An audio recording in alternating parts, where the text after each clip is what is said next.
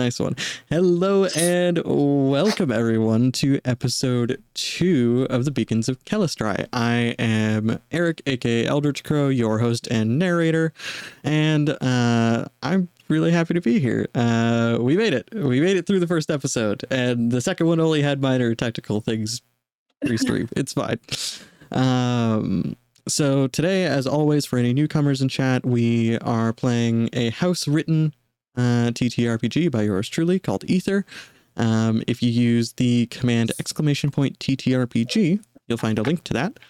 And um, as always, the stream is brought to you by uh, RPG Hour Studios, who are producing. Let me just go see if I can get my chat come up, and I hope that command works. There we go. So you can go find RPG Hour Studios and their other shows there.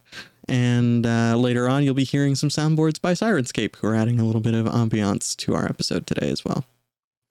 That said, uh, let's go around and introduce the players. Um, Starting with me, because I believe that is what is on the docket for today. So, hi. yes, it is. Um, um, I feel like I'm going to have to start a tradition here, and I apologize in advance. It's me, your resident fanboy, Zinziak. I kind of hate you. I love it. Yeah, let's just. We're gonna fix this a little bit. My name is Sinziak. My pronouns are he, him. Um, my character in this game is Rue, whose pronouns are he, they. You can find me around the Twitter and the Twitch place, mostly by the same name in both those places, where you will find me talking about um, why I love Final Fantasy Tactics and Sailor Moon and things that I enjoy about the design of tabletop games and we're playing multiplayer games where I'm being salty at Crow for lying once again in the realm of Revlon. I had Rue's pronouns wrong. Thank God for quick switches. Uh, next up, I believe, would be Rainy. Yes, hi, it's me, your resident chaotic gremlin, goblin, whatever. uh, I'm Rainy. Uh, my pronouns are she, her, and I am playing uh, Alyssa Vesper, whose pronouns are also she, her, with a little bit of they maybe sprinkled in, just just a just a teensy bit, just a spice. Is there enough space for me to go change not. the overlay? No, not yet. Okay. Um, I Yeah. do things like art, and that's about it. And you can also find uh, Rainy streaming on occasion uh, as well. Either art or Guild Wars 2. Sure. Ro, you're up. All right. Hey y'all, I'm Monroe, your resident thrift witch, and um my pronouns are he, he, him, they, them interchangeably. And I play Danica, whose pronouns are she, they interchangeably. And um you can just find my general TTRPG content and general bifoolery on Twitter at Monroe98.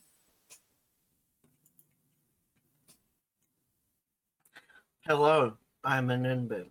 You may find me at Ninbins on Twitter. I'm currently planning things to do with waves. Um, I'm also playing today a very fun uh, tree person by the name of Barry. I hope you have fun. Thank you, thank you. And so let's roll into a bit of a quick recap. Last time, y'all were enjoying a bit of a break in the town of Twin Creeks, as those of you who work for the Gleam Wardens, a company of protectors, defenders, and researchers, were coming back from an expedition past, well, their home area of the Shattered Plateau. You were about three days out from the plateau itself. You could see it off in the distance and you were being led by one named Zira Darkfang. Now, you all were going about your various business in about mid afternoon when Rue, walked into town after awakening in a bit of a, um, I wouldn't say disoriented state, but um, definitely, An interesting one. yes, definitely an interesting one. Uh, hold on. I have to fix our captions. They're getting cut off a little bit. Sorry about that, folks. Mm, There we go. Overlay things. Um, that said, uh, Rue was walking through town when he encountered a very particular precognitive vision of a plume of smoke rising on the edge of the city. Not very long after that, panic ensued as a half fire giant covered in growths of black crystal walked out of the smoldering remains of a building while our group of heroes watched on and realized the Bane Horde had arrived in town, and Alyssa realized that the town's protective beacon, which warded off these crystalline creatures, was missing. Quickly taking action, you all managed to uh, take out an advanced party of the Bane Horde with various magics, amazing arrow shots, and um, one very well placed pit uh, by Barry, who managed to uh, Technically, two very well played. technically two. Uh, One right on there on top of the other. Yep, uh, who managed to bury a uh, half giant in a 30 foot deep hole and then close it on top of him with a few of his friends. And that said, um, you all managed to successfully evacuate the town without a loss, actually. And now you all are sort of taking the three day trip back to the plateau. And that is where we find ourselves. Heading back with a basically a caravan of about 200 people from this very small village. And so we begin our journey.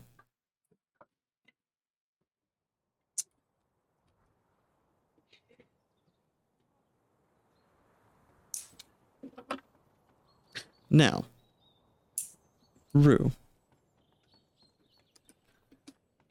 you don't dream this time.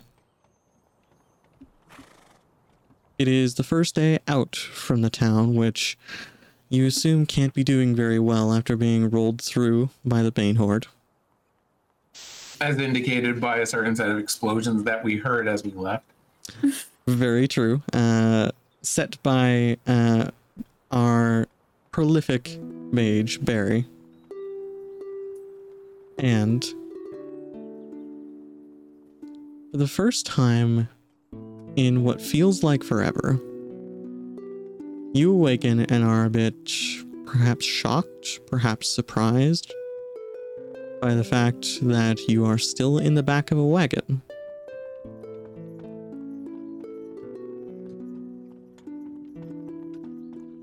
What would you like to do? Hmm. Well, um, this might not necessarily be the weirdest thing in the world. I've woken up in trees and other things. Um, hmm. This is a bit direct, maybe to the point. Why am I? Why have I just appeared in a wagon this time? Eh, well, I guess we'll see what's outside. What's outside? Well, you open your eyes and it's not really a covered wagon. It's um it was basically a farmer's cart that they would use to bring things to market. And you awaken, you roll over and you can see a bright sky above you. And getting closer is sort of this looming wall of the plateau that you saw across the distance from Twin Creeks. Do I see like do I see any familiar people or landmarks other than this plateau? Very much so. In fact, when you sit up, you look around and you realize you are on the road towards the plateau that led north out of Twin Creeks. And looking around, you recognize quite a few faces because these were faces that surrounded you the evening prior as you fell asleep. And in fact, this is the same wagon in which you fell asleep. Well, this is the longest sleep I've had since, you know, like in forever. Normally, I wake up in the woods when I'm sleeping.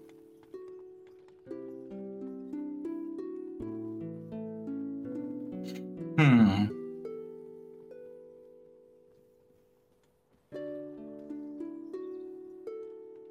Now, what do you think are usually the common indicators for Rue besides being in the woods?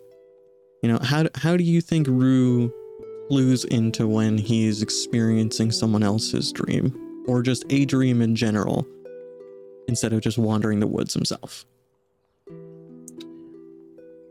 Things like um,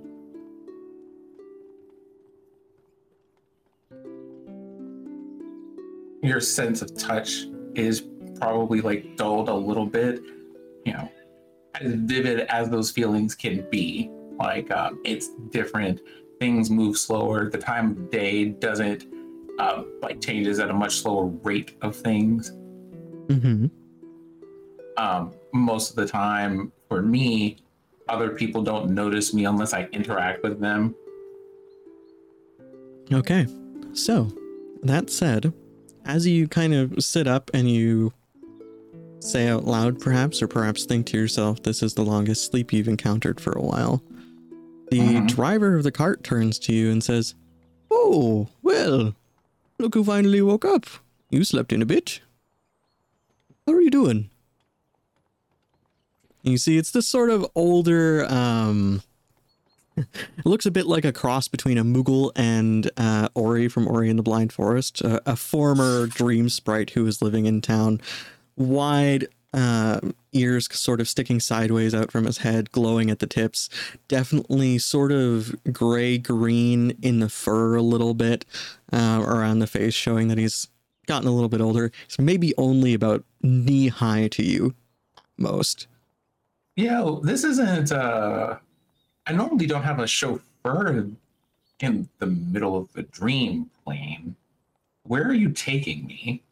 Dreamblade.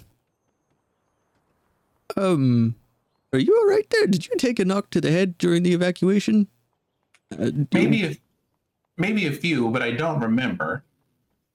Well, uh, the wardens are taking us up to the plateau to make sure that we have a safe place to stay.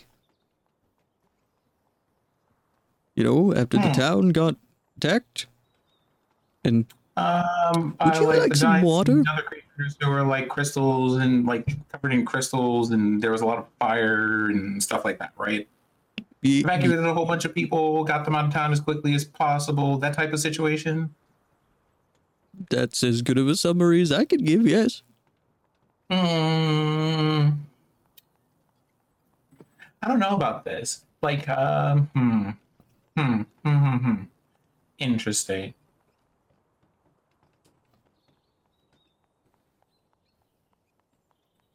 And you see just stretching in front just and like- behind you a long like- trail of people.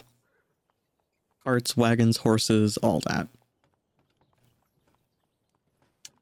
I like um start like touching the hay that might be in the wagon if there's hay in the wagon.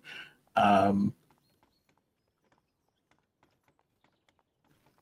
Yeah, a little bit. I'd say it's probably what you're using for a pillow. Um, what does the hay feel like?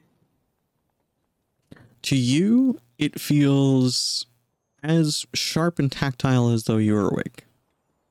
It is got that slight prick of hay when you actually hit the point of it, but it's also fairly soft from the side edges and uh, there's quite a bit of give to it.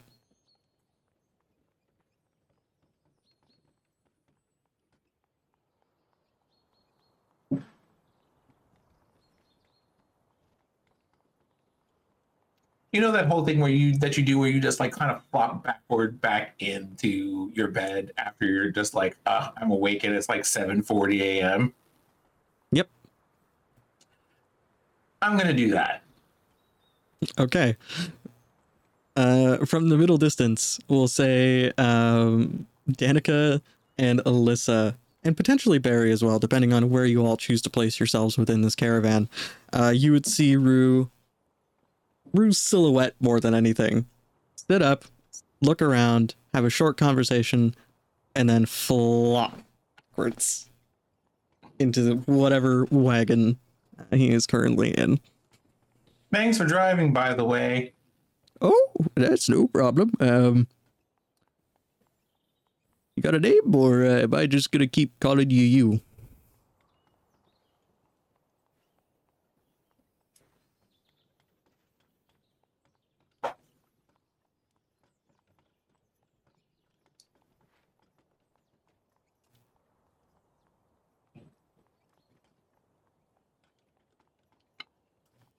You know I what? believe Why not?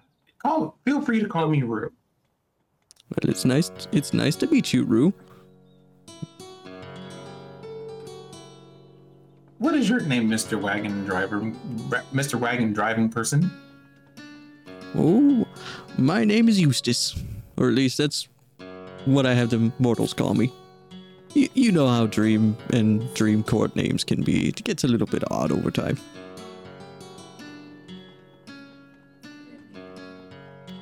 Fair. So, Eustace, it is. Nice to meet you, Eustace. Well, it's my pleasure to meet you as well. I pick up a random piece of hay and decide to live out the full cowboy fantasy and just put a piece in my mouth to chew. Lovely. Works out perfectly. Um Sin, we're gonna try something new. This is something I tried two days ago when I was playtesting with another group. I'm gonna ask you to call black or red. I will pull a card off the top of the deck, and if you guess correctly, a thing will happen. If you guess Okay. incorrectly, a thing will not happen. This is going to come up more and more frequently uh, because I found it a good way for things to change based on what you all want. So when you ask me things, for example, can I look for a secret room? I'll ask you to call black or red, and if you guess correctly, a secret room will exist. And then you'll have to make a skill check to find it. Um, so we're just going to let that be your influence over the trend of the story going forward. So, Sin, black or red? Um, let's have a red. All right. You guessed correctly. As you put this Did piece, I guess, or was it foreseen? uh, well, considering this was player knowledge, I would hope it's a guess. Otherwise, I need some winning lottery numbers out of you. Need those anyway. Yeah. But that said, um, as Rue lays back into this wagon and puts a piece of hay in his mouth,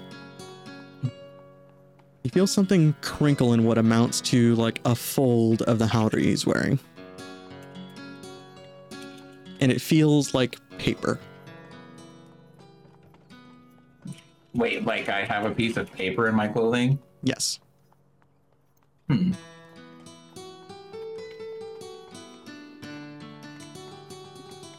Do I find the note on my clothing, or do I need to investigate all of my clothing to find the note?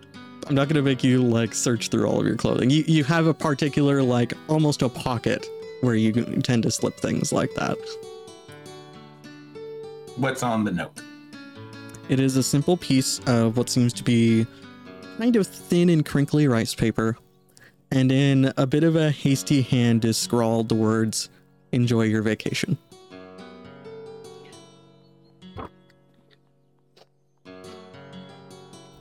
With a tiny little heart at the end of the note.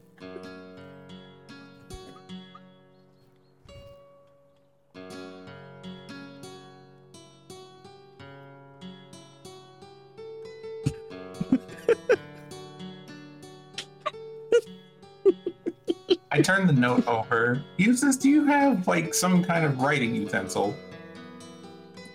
Um, hold on, I might I might have an old charcoal pencil. And he kind of goes like he puts the crop he's using to just keep the horse in line down and rifles through a pocket. And he's like, "It's a bit of a nub, but here you go." And he passes you a small little nub of charcoal. I take the nub of charcoal and as best I can I write. This is not home.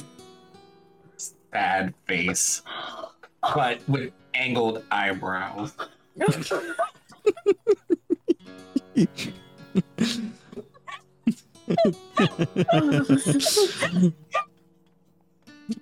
uh, you definitely write that. Is there anything you'd like to do with the note?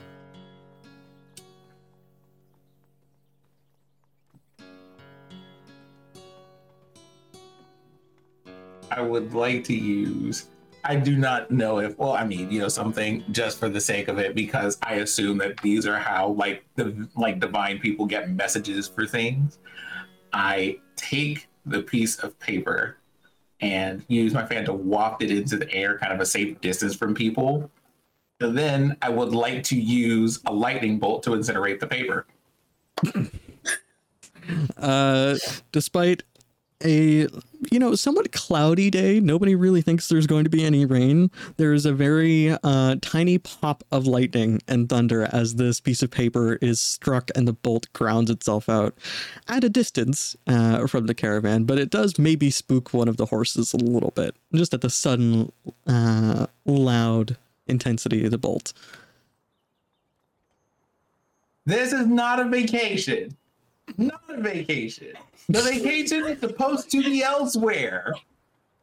This this is me yelling this out loud in the middle of this caravan. Not Uh, a that- You get a few Not a you get a few um, curious looks from people. Uh, one of the younger children in the group says, "Mom, why is that man yelling?" And then uh, the rest of you definitely hear this shout of "This is not a vacation" coming from the back of this wagon. Uh, Danica, we're gonna cut to you. What were you doing? Um, Um, it's maybe like 11 a.m. Uh, we're gonna kind of montage through these three days of travel of just like what interactions you all would like to have with each other and things you'd like to do. Okay, because Danica's an early riser. She rises like when the sun does. So, um, I've probably taken to um trying to entertain the kids a lot because Danica wears a lot of um like neutrals, very uh, mustard colors, and she has like this utility belt, like a construction worker, with all these pockets, including her like uh, messenger bag. Mhm. And she'll be pulling out these little glass discs of various colors and she'll be using her uh, theurgy to create these like uh, images of like flying like pegasi and butterflies and all this and like floating them around the kids and that's what she spends the mornings. That's doing. awesome. Um, a lot of the kids are fascinated. Um, a lot of them are asking you questions about your tool belt and things like that, and watching the show. A lot of the parents were very, very thankful, um, just because it keeps them from asking too many questions, uh, especially about when they're getting to go home and things like that as well. The kids have been raised with, you know, almost this idea that the Bane Horde are the boogeyman you don't really see them all that often. They tend to stick to where the pieces of this continent that used to be much more heavily populated and where they can find more, you know, wilderness and things like that. They don't just go roaming the plains very often. So these kids are sort of living through their own little dark fairy tale right now. And a little bit of light and a little bit of magic is definitely appreciated by them for sure. yeah, it's very um I don't know if anyone's seen the Rise of the Guardians, the Sandman. Where, Yes, I yeah, it. it's like that. It's like that. That's what she does. Wonderful, wonderful. So you are perhaps just ending one of uh, one of these small performances and storytelling moments as you hear, "This is not a vacation." ring out. Uh, what would you like to do? Uh, I feel like I feel partially responsible for that. Um, so she's gonna walk. She's probably like behind, like further back. So she's gonna walk to the, like by the wagon that Rue's in, and just kind of like.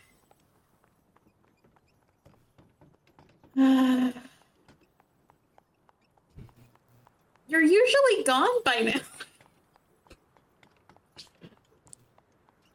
I'm guessing things didn't turn out the way you'd planned. Slow turn toward the camera.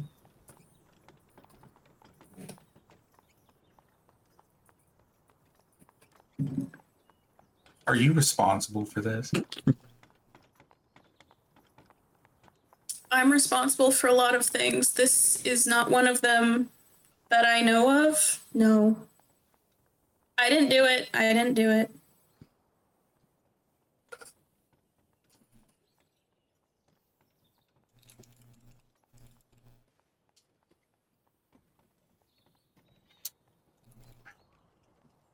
I'm kind of the I'm kind of torn here. I, this this could be a nightmare for all I know. Right? I like I this this could all just be like really bad dream, and I have received a paper where they have explained that I ha- I cannot continue the journey that I'm on, and therefore I cannot go home. So I'm gonna ask you a favor. You do weird magicy things, right? Like you can do all of that stuff, and one of them involves fire, right? Uh huh. Where are you going with this? I'm just gonna like grab like a small tuft of my hair, set this on fire real quick. That's gonna smell awful. I kind of really don't want to do that. Excuse me, I take very good care of my hair. Now I'm going to need you to set that on fire. Not the whole thing, just like a small piece.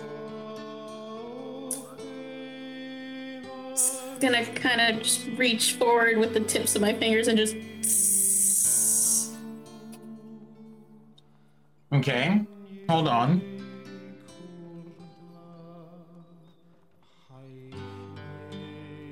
It it continues burning.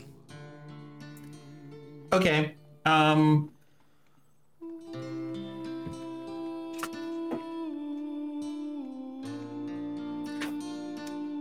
I imagine this isn't a very large fire on top of my head, so a bit of wind should help here.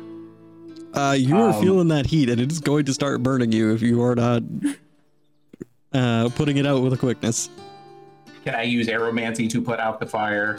Yes, um, it may steal Eustace's floppy hat that he's wearing, um, as it will be a significant uh, bit of wind required. But you can put yourself out like uh, Hades getting blown out in the Disney film. That's basically the plan here. So after I put this out, I'm like, hmm.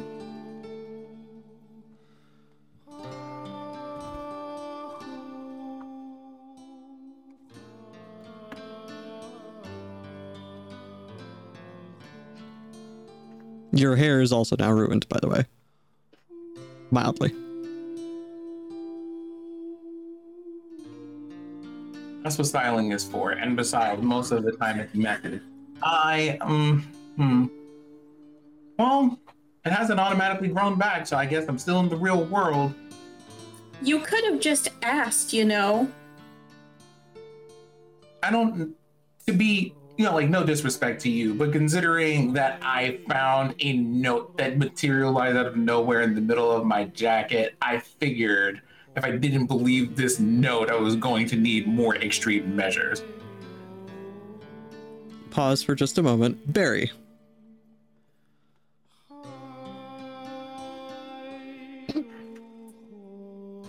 Please unmute yourself. Yeah, that's what I was trying to find the button and not press the wrong one again. Barry, you catch Eustace's Hello. hat as it is sort of fluttering away down the caravan.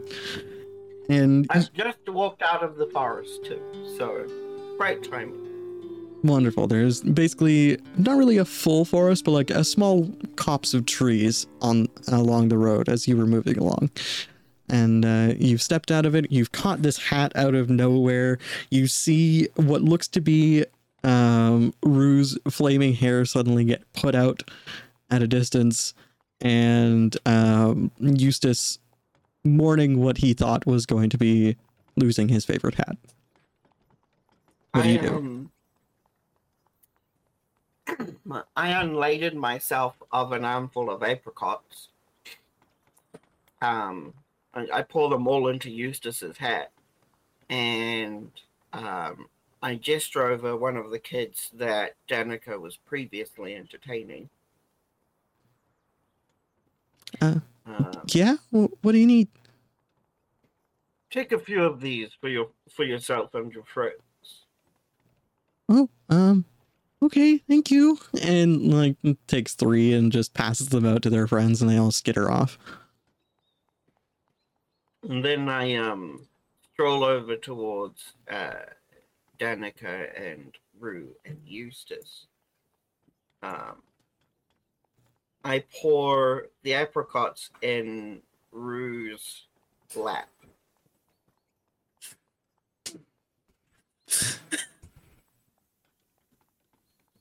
What are these for? Good morning. I'll take one. Breakfast.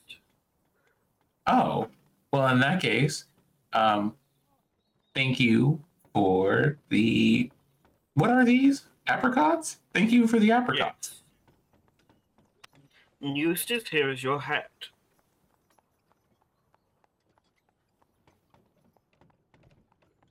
Eustace just looks over. He says, "Oh, well, thank you. Um, I, I Would very much appreciate also like that. An, would you like an apricot, Eustace? I feel like is the least I could do, aside Oh. from returning your hat.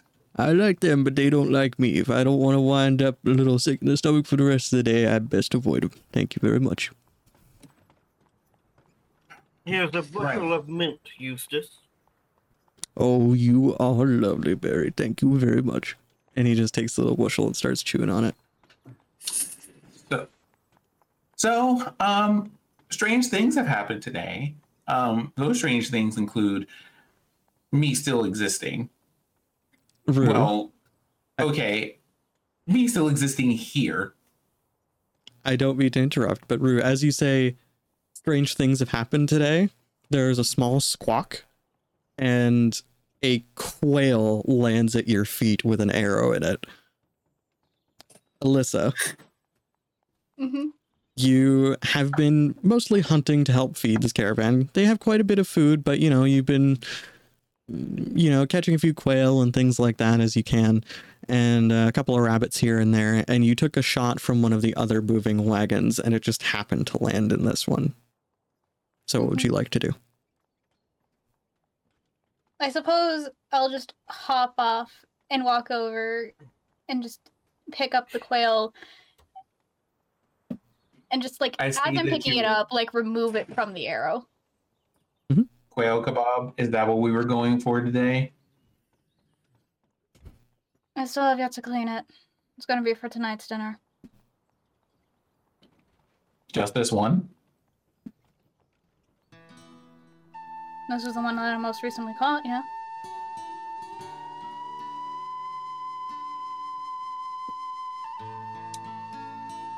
Oh. More curious by the moment. Alyssa's just going to tip a nod over to Barry.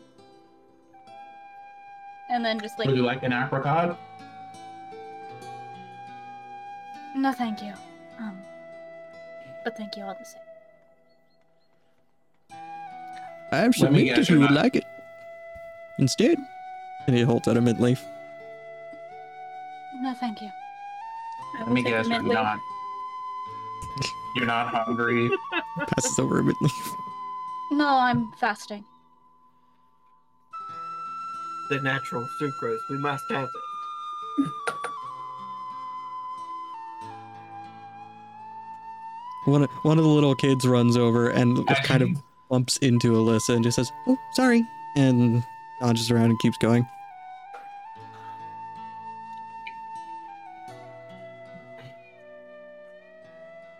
Right. Well, um, Danica, you were saying you were asking me some questions, and you seem to know a lot about well, me still being here, um, as opposed to anywhere else. Is there anything you would like to share?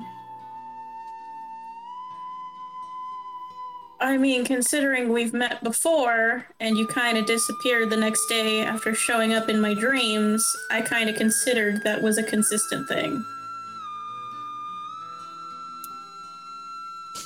Uh, you'd be correct about that. Well, except for today. Except for today. Um, also, you know, for what it's worth, Danica, Thank you for setting my hair on fire. It might take a little while to repair this, or I might have to get creative with styling, but it at least kept me from running into the woods and finding the most fearsome creature I could find to see if it would just maul me to death and I would respawn. Are you You're okay, welcome. young man? You sound a little bit disturbed. Do, do you need a doctor? Even for a dream walker such as yourself, that is very extreme.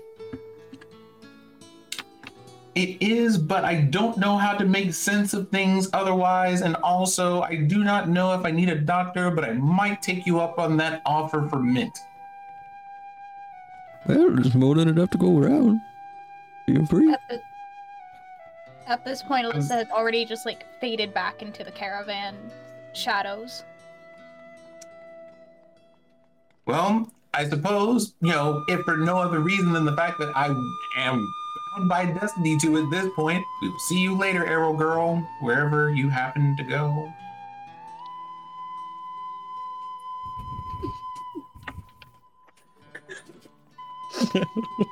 Just- I'm sorry, that got me. An apt description. I appreciate it. That is her nickname forever. Arrow girl. Arrow girl. Ah, going to have her own I- superhero show on Netflix. Call, call her Katniss Everdeen. Stop. She doesn't deserve to parody that unfortunate happenstance of a trilogy. True, true. what's wrong? What's wrong with Battle Royale? I thought everybody enjoyed that movie. Uh, What's wrong with it? Oh my god, I can't believe I almost said that. Uh, y'all I are mean- a whole damn mess. Right.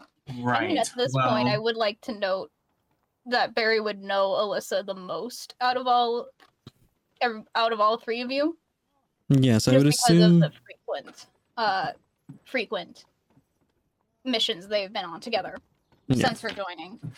I would assume um, you two are sort of the longest running members of the Gleam Wardens currently um, out of the party. Danica might be a little bit newer, um, and Rue uh, exists here now. Uh, um, so we're going to speed this along a little bit. Uh, what would you all like to do whilst part of this caravan? You have three days of travel ahead of you. And I'm going to kind of break it up and just say we're going to interact a bit. We might have a dream instance. We'll interact a bit, and then y'all will arrive at what is partially the destination you're heading to. Well, I suppose if I'm going to be here, I might as well make myself comfortable. So I'm going to spend the next day or two, depending on how long it takes for the amount of people you have here, getting to know um, all of the, as far as I'm able to determine, major figures, their occupations, stores that people run, things that people trade in, and all of that. So I know where to find things if I need them later. Okay. Well, for the most part, um, these people are effectively, you know, refugees. So they won't necessarily have shops yet, but they do have plans for setting them up wherever they wind up. Um, you would meet uh, Zira Darkfang, who is running the Gleam Warden Expeditionary Force. She is uh, basically a high ranking member of the Scout Corps. Um, she's a very, very effective ranger. She's got um, darker hair kind of pulled back and two cat like eyes, but other than that, seems fairly humanoid. Um, and she's about your height. Uh, you can see she carries a pair of daggers strapped on her belt and uh, a crossbow slung over her back. And she chats with you a little bit. She's kind of busy making sure everyone's still moving and kind of seems distracted and a little bit worried overall. Uh, she's pretty frequently ranging beyond the caravan too to make sure the horde isn't following behind. Um, so you catch her a few times. You catch the former mayor of the town. We'll call him uh, Quinn, and Quinn is this somewhat interesting looking bird folk. He looks a little bit like a sparrow. Um, version of what would be like a D&D Aarakocra, except um, he's fairly short. He's perhaps a head shorter than you, and his his coloration is a bit more red than brown as a sparrow would be. And he wears this kind of nice little sash and uh, almost what looks like a kilt. And he seems fairly young to be a town mayor and has a lot of plans for setting things up and establishing buildings and so on. He seems to have a bit of an architectural mind about him. Um, so Quinn just looks you over and he says, uh, yeah, hi. Um, if you're looking for people to get to know, um, well, there's me, and I'm sort of the liaison to the Gleam Wardens now, I guess. We're gonna have to figure out where to put everybody, and, uh, well, other than that, we had a few sh- shops. Um, depends on what you're looking for, really. We had a we had a seamstress in town who could make clothing. Um, her name is uh, Bella. She's down at the front there. Um, other than that, what are you looking for? At this point, information. I assume. I'm. I don't know how long I'll be here. I just want to know where things are while I'm here. Maybe, I suppose, ways that I can be useful. Might as well try to be. It will give me something to do. Well, if you're looking for ways to be useful, right now we're um our biggest trouble is just making sure we have enough food to make the trip. So if you if you have any way to help with that, it would certainly be appreciated. But other than that, um you know, generally trying to raise people's spirits. Uh, it's been it's been quite a few years since any of us dealt with a horde attack, so people are a little little down and out about it. Um Maybe the Gleam Wardens might need some help too. They seem a little, uh, a little wigged out about something or other. Barry, Danica, and Alyssa, you would all know. Um, everybody's been on a little bit of high alert. Not just because of the Bane Horde, but because of the implication that the beacon was sabotaged. Oh, okay. Well, what is everybody down and out about? Well, you know, a lot of us, especially a lot of the younger ones, um, towards bedtime stories at this point. They don't come this far east. Losing homes, losing places, that's that's a little bit rough. These folks aren't accustomed to having to travel and leave their things behind. You know, a lot of us been around Twin Creeks for a couple generations at this point, despite how small it is. So moving, mo- moving shop while a necessity everybody's accepted, ain't exactly a, a welcome change by all, unfortunately.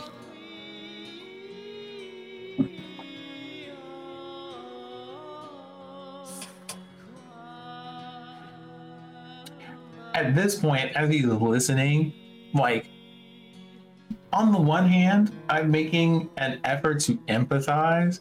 On the other hand, it's hard to understand the levels of um, like the levels of sadness that people feel from having to like up and change just situations at a moment's notice considering that i have had to. So there's a thing of being like well maybe i'm best served talking to the gleam um, gleam wardens and maybe figuring out um, how I can help them then.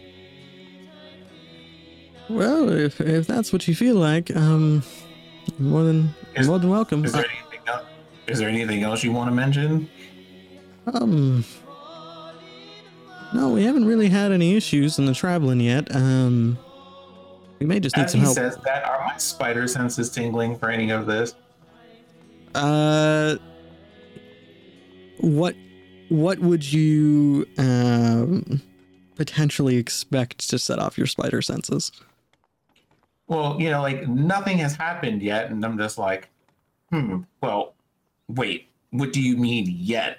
And just having that whole moment of, um, is this a is this a moment of Mancy for the uh, for the Claros.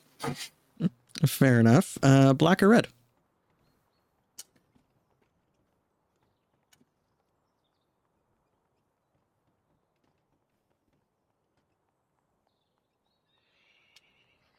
Red.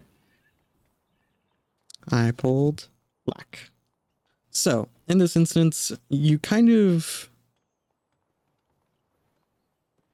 you do get a little bit of a flash of claromancy and you expect something, you know, maybe dangerous to happen, maybe uh, something scary or one of the creatures to pop back up, but no, it's just your spider sense is telling you to get out of the way of a horse. So I think I think I have an idea for at least I have a better idea of how I can help the caravan, and I'm going to take that and go and try to find the Gleam Wardens.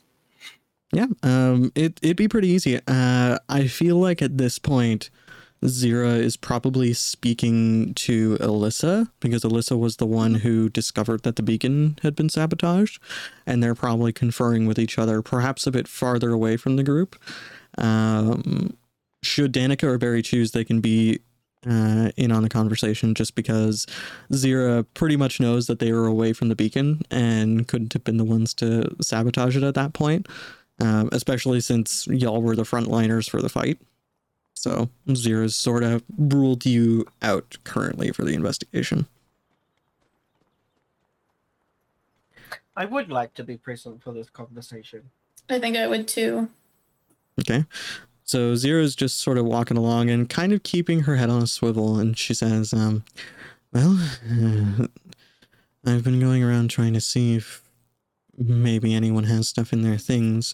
I hate searching through people's stuff when they don't know I'm doing it, but I still have yet to find the crystal. So. So far, it's none of the townsfolk that I've checked. I do still worry about the patrolmen, the beacon, however. When did they last leave out? Last patrol was the evening before, and they are still helping patrol the caravan, so I can't exactly pull them away from that. Unfortunately. And at this point, I'm a bit worried about people's morale, so I'm trying not to um, make any broad accusations at the moment. I mean, nobody noticed uh, the beacon failing, other than maybe more of us wise ones, but so far they're all shaken by the horde. Yes. Um, pause for GM things. Does anyone have the names of the two people who were patrolling that I gave you? I do. I, I sure as hell don't have them.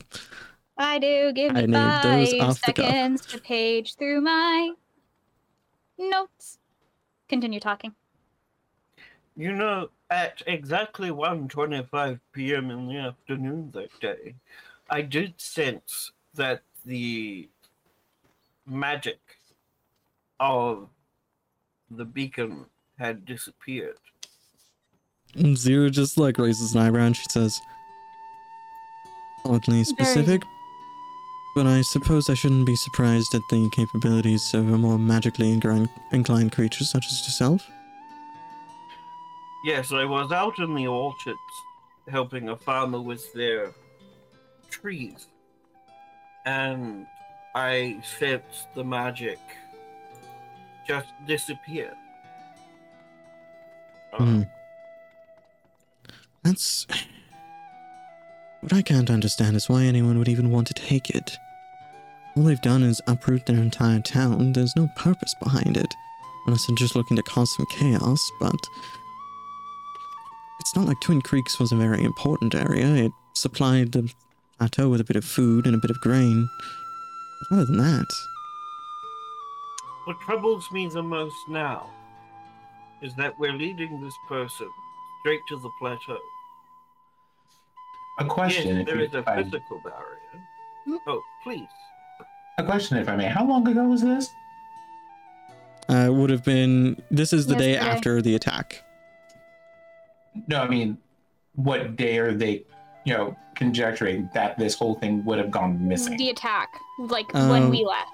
Yeah, The day off. it was the day of the attack, and then the Bane Horde showed up almost immediately after the beacon was gone. Ah, good to know. Um, carry on. And I immediately leave the room and just go try to find a quiet spot in a haystack. I mean, yeah, you, And you certainly can. Um, most of the haystacks are mobile in the back of wagons, so you can just kind of go back to Eustace if you would like and say, I just Or a kind of like I pick one, I pick one and flop into it. And after this um, section where people are speaking, I would like to make a claromancy check. All right. Alyssa? I uh, somehow managed to miss the names. I know one of them started with an A. Um, well, they're going to be called, uh, we'll call them Arlen and Fane for the two patrolmen. And I- see that look.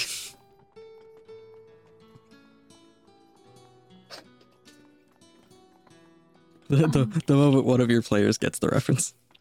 I haven't haven't had the time to really uh, talk to Arlen and Fane myself. Unfortunately, the spirits the spirits back at Twin Creek weren't uh, weren't many, and none of them really concerned or concerned themselves with the beacon. Was there a particular Esper Baron holding charge over the town? No, not this far out. They tend to try and stick close to their sources. I do know the, the particular crystal here was sourced from me scrambling to NPC sheet. Um, excuse me for just a moment while I find my. No, it wouldn't be them. They're a they're a little bit too far out. I need to go uh, find my uh, actions. I mean, also correct trans transcriptions. Yeah, it, like you're not wrong. Hold on. Needed to remember where it was. So it would have been um more than likely it would have been the Silk Hand family. They are a family of Esper Barons who also specialize in uh, harvesting spider silk from the inverted forest where um, Barry Your Grove is located on sort of the north side of the um, of the plateau. Now that means that they are a bit farther away, much like the noteworthies, but they tend to range a bit farther in their trade as well because of their silk trade. This crystal would have been sourced from them.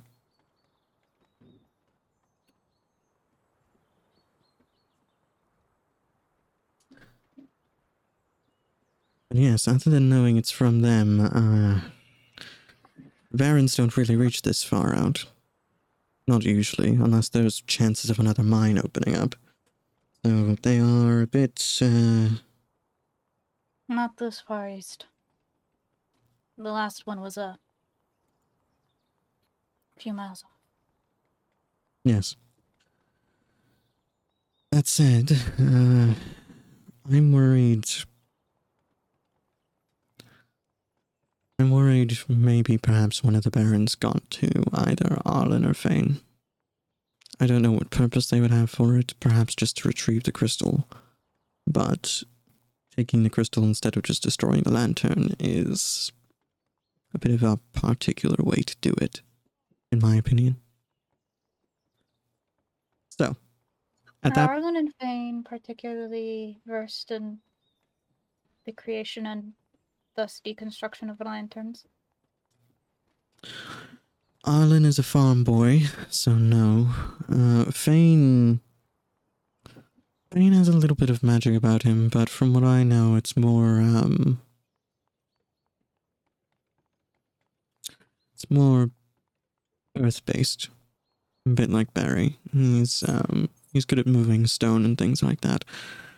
For a while there, he was uh, working with the engineering corps as, a, as an engineer and a more of a mason, really. And then he transferred over to the expeditionary forces. So I'll give a think on it about potential Baron connections. And with that, Alyssa just like sort of steps side steps away from the group and like just again, just using that Nick surgery and just fading off into the shadows to the back end of the um caravan, probably trying to intercept Arlen or Fane. okay. Danica, any thoughts? Mm, Zero's just sort of musing out loud about what might be going on. Yeah, Danica's kind of just like, but she's not like in the conversation. She's kind of sidestepped, just listening in, kind of got a notebook and keeping notes and in a really small journal of hers and mostly just um, thinking, trying to, because she was far away from the lantern the entire time and kind of keeping an eye on where people are, just Mhm. observing mostly. Danica, you tend to have your eyes on a crowd. If you if you see someone acting out of turn, take note and let me know as quietly as you can, if you please. Um, certainly, of course. Much appreciated. And Barry, you said you could sense when the beacon crystal was removed. Yes. Does that mean you Or can? rather, I could feel the lack of its presence. If you were to put some time into focus, do you think you'd potentially be able to find the crystal to see through figuring out if that feeling comes back or not? I think with some, uh, how do you say it, with some mouth and a little bit of elbow grease, I might find a way to locate it. All right. If you need any resources, um, check in with the other Chris techs and just try not to let them know what you're working on, if you please. Of course. And Zero will just sort of look around and say, I'm going to head to the back of the caravan and head off for a few miles just to try and make it seem like I'm not looking too hard at anyone in the caravan, if you don't mind. Good day to you. Very well. And she sort of pulls Alyssa's trick, but doesn't completely disappear and just starts weaving through the crowd. Rue. Time for that claromancy check. Now, I'm going to ask you, what is it um, you, sort of as a player, are. What kind of information are you looking for out of this check? So, I know where the tower is, or was, would have been the time it takes in my in my time being there, because I, from what I understand, these beacons are real hard to miss. Yep, it's basically like um it- it'd be roughly the size of like a grandfather clock of a pedestal with this iron and brass lantern on top of it. Okay, so I'm going to try to concentrate on that area of the town in this claromancy, and what I'm looking for is do I see like is there something unusual about people going into coming out of the tower in that area at that time? Hmm, all right. I'll say this is you kind of like jumping into the past a little bit through your abilities. This is fun. Um I'll set this at a 2. This is not super difficult. You're not pressed for time or anything like that. Okay. Um, so we are going to draw a card and we are going to draw another card. Um, I drew an ace and an ace of hearts and a five clubs. An ace of hearts and a five of clubs. Okay. So, um, mark one portion of your omen for the ace, and Okay. I. Mm, I played Oh, no, no, yes. A 10 and a 4. So, Um, I'm going to give you. Yes. Uh. I'm going to give you two very vague choices, and you get to choose what you get between the two of them. Neither of which will be very good. Oh, oh, the joy. Uh, give me a second to think here. So, Wait a minute. How much potential do I have? uh, you should. We start each session with four. Um, if you have more than four uh, starting a session, it carries over. So if you have less than Oh. four, you go up to it. Okay. So I have uh I guess question here. Mhm. And um can I spend a potential to re-roll I guess I guess re-roll one of these two cards? Sure. Yeah, go for it. Okay. Um Okay. Now I have an eight. Um an eight of hearts. An eight of hearts. And what was the other card? Um a five of clubs. Eight and a five. So you're still uh, one lower than me, but you did uh, remove the negative effect of that ace, we'll say. So, in that instance, um, I'll still give you a choice, but it won't be bad. Uh, you'll get your choice of information here. Do you want to see how it was taken, but not see who it was taken by? Mm-hmm. or do you want to see how the Bane Horde was ready at a moment's notice?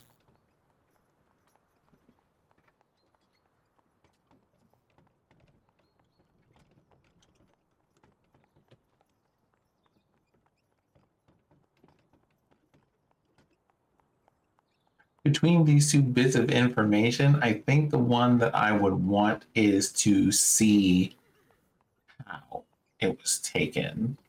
Well, actually, wait. I think I'm going to choose to see how the Bane Horde was prepared the moment it was gone. We're going to go with option two.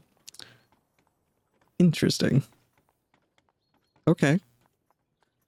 So, um, because well i have a few i have a few reasons why but i think it would be um, i think if there is someone or something that's organizing the bane like like making the effort to organize the bane horde that might be the like my reasoning is that might be the larger threat to deal with very true. Very true. um, also, I would like to add a small ritual to this whole thing in case anybody happens to see me doing so. Go for it. Um, it's kind of like a like a cross-legged meditative pose, but what you see is like my like jacket that I wear, like the haori that I wear, is like floating in a gentle breeze, but it has no correlation to the direction that I'm moving or to the actual environment that we're in. Okay. Uh, question. Your your haori has chamomile petals on it, yes? Chamomile flowers? It does. It does. I'd like to add one little extra detail, and it's that those chamomile petals and flowers move as though they were alive and experiencing a breeze on the on the coat itself. Here for it. It's extra. Now, you jump back into the past with your claromantic abilities, and you focus on the beacon, and instead you sort of have your what would be your mind's eye pulled away from town. You don't get to see the crystal being taken because uh, something about your ability says effectively you're asking the wrong question here. This isn't the most important thing and so Mhm. it pulls you and you're pulled beyond town you're pulled out in sort of south southwest to this sort of older dirt road you don't know where it leads you don't necessarily know where it comes from either but it looks like it was once a well-traveled trade road. Off in the distance, you see two large statues standing side by side. One of which, its head, the head of a former, you know, looks like might be a diplomat or a mage by the robes they're wearing, is on the ground at its feet. You don't really get a sense for how large they are, but you know they're big. And for a moment, you are left in front of these statues. And you see between them a sort of silhouetted group of creatures, we'll say. Some of them you do recognize as the crowd that was coming not, you know, immediately when the attack happened, but the ones that were farther away who entered the town after the evacuation was over. Um, you just sort of recognize the silhouettes uh, at this Mhm. distance. And you see that between these two statues, there are sort of these nodes of crystal. One is on the ground, and one is on each side, uh, sort of the edges of the statues themselves, pointing inwards towards each other. And one of these beings waves a hand, and the space between these three nodes almost seems to lens itself. Um, the light warps, and you see this. It looks almost like the accretion disk of a black hole appear, Mhm. and it appears amidst this crowd for a split second, and then it shrinks back down on itself, and they're gone. And then you watch all three nodes break and crumble as though the crystal died off doing this. The figure walks away. And then you rush back to effectively the edge of town and you see into the warehouse that was burned, where they would normally store harvested rice from the rice paddies. And you see one of uh one figure inside who you assume was formerly someone that lived in this town a half fire giant with sort of glowing veins beneath their skin, um, a bright flame of hair looking kind of like Hades from Disney. Um, and he is looking around in the darkness of this um, warehouse. And from a pocket, he pulls out a shard of this crystal. But it is unlike the crystal you saw on the creatures, it is very dull. It is almost more like a slate gray than the deep, deep, like Vanta black it was on the living creatures. Mhm. He waits a moment, and then you you can see the crystal goes from that gray and fades to the dark black again. And then it starts to spread over his right arm, and it forms the blade. And then your vision cuts, and you are back to yourself. A question in all of that adventuring. There's a figure there. Is it a silhouetted figure that I'm unable to make out any distinguishing features for? Um, hmm, that's a good question. Red or black? Black. You do catch a few features. You catch Yay. what would be a very well made cloak. Um, nothing that is really available at this point in time. You expect it is sort of uh, pre horde made and would therefore be a bit of an heirloom at this point. Um, you know, it's a 200 year old cloak that's in very, very good condition, and potentially magical. You don't see facial features, but you do see um, they don't have any sleeves. They appear to be wearing the cloak more to keep the sun off their back than anything. And um, curling up one arm is sort of this twisting helix of black ink, perhaps, up their right arm to about their elbow. It looks to maybe start at their palm, but you're unsure.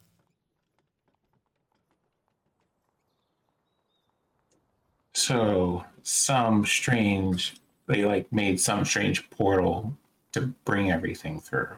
Yep.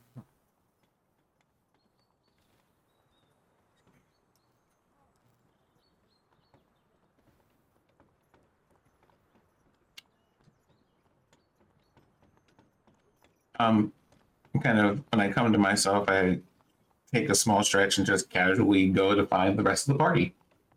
Okay. And you would know too, like when I say that those three crystal nodes broke, like they disintegrated. There was nothing left of them. So whatever magic was used there, it was It was consumed in the casting, as it were. yes, effectively.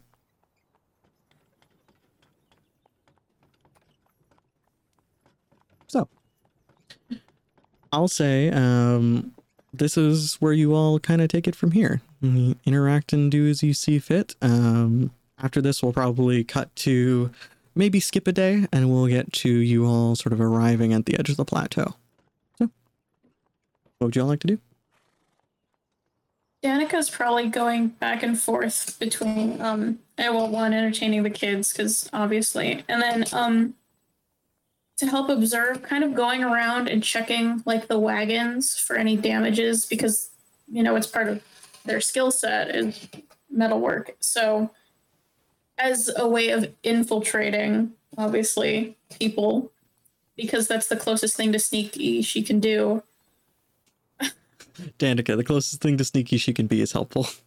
yeah basically we love it. We love it. Um, yeah, you're definitely helping people out, and you get a couple of whispers of things that are kind of going on. Um, you know, people just like, oh, I I heard the beacon failed, or I heard that um, the Gleam Wardens drew them, and so on and so forth. And the townsfolk very clearly have questions, but just aren't asking them. At this point, Mhm. they kind of have different priorities. You do manage to fix a few wagons along the way, for sure and you manage to stick close to Arlen and Fane, but they're sort of just shooting the shit. They're like they're talking you know, hey, what are you gonna do when we get back to Crestfall? You wanna go get drinks, blah blah blah. Like they seem friendly. At least to each other. interesting Where do I find Alyssa? And Barry? Um, that would be up to them. I mean, at this point, Uh, Alyssa would probably be next to the sick cart or helping, you know, the elderly who were walking but can't for the rest of the day up into said carts. So, As for Barry, he's currently looking for a fig tree. A fig tree. That is highly specific. Okay. Um black or red? We'll see if you find this fig tree. Black. You find a fig tree. victory! Victory. Uh, so when Barry finds this fig tree, he um he chooses a limb, um, or rather a branch from this fig tree that is that seems large and thick enough to serve as a cane or walking stick. Absolutely. You definitely managed to do so. and then um almost as though he were like uh a potter squeezing um squeezing a portion of clay from their um from their uh what do you call it um from their base amount he slab? squeezes down yes uh from the slab um he squeezes down on the base of this branch and it sort of um, breaks off like clay. And in its place is uh, what do you call it? Um, the the green growth of of um, what will be a replacement branch. Nice. Sprout. Sprout. Um, and then he disappears from that uh, from that location and appears closest to the Christic uh, quartermaster. Okay. Uh, we'll say this quartermaster um, is. Hmm, how do I want to describe them? they are about uh, six feet tall, about seven and a half if you include the horn, because they are this large sort of um, beetle folk based on a Hercules beetle, and the horn sort of curves upwards and adds about an extra foot and a half to them. And they, um, their wings are kind of flicking in and out a little bit. Their shell is intricately painted and they have it's almost the what would be the equivalent of tattoos for people who didn't have a shell. And um, it's actually depicting sort of the rolling hills of the plateau in many instances. And uh, we will call them uh, marrow and marrow is uh, just sort of looking over some of the supplies of the uh, of the caravan and also appears to have taken the uh, the actual lantern casing, which is now empty, from Mhm. um, Twin Creeks.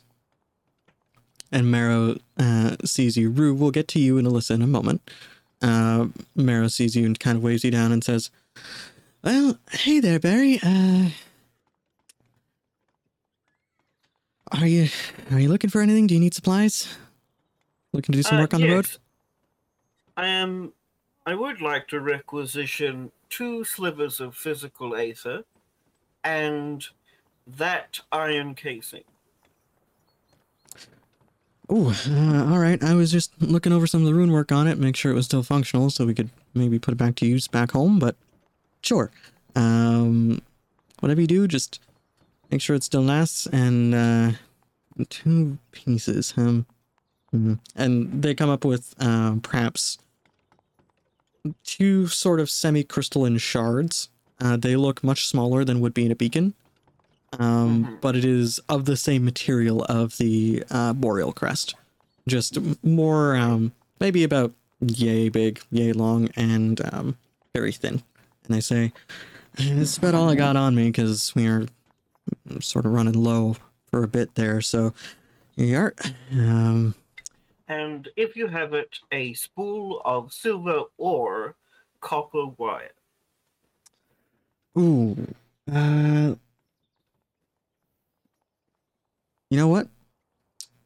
Give me just a second. And Marrow actually like hops off the wagon and goes to their own bags and says, uh, hold on. And they're rifling through and rifling through. And you hear like the tinking of different um, metal tools as they're going through, perhaps small wrenches, perhaps small scribing tools.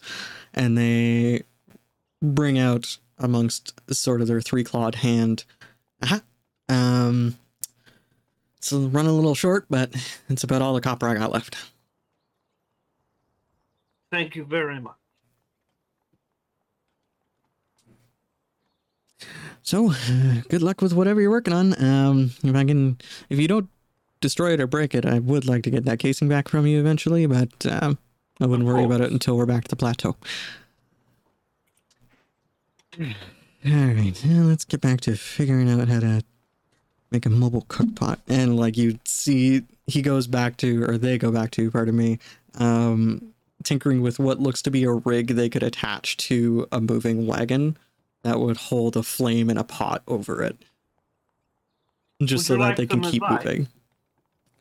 Ah, sh- nah, I think I got this. It's more just working with limited supplies. Um, the structure isn't the problem, it's, anchoring it that's the issue.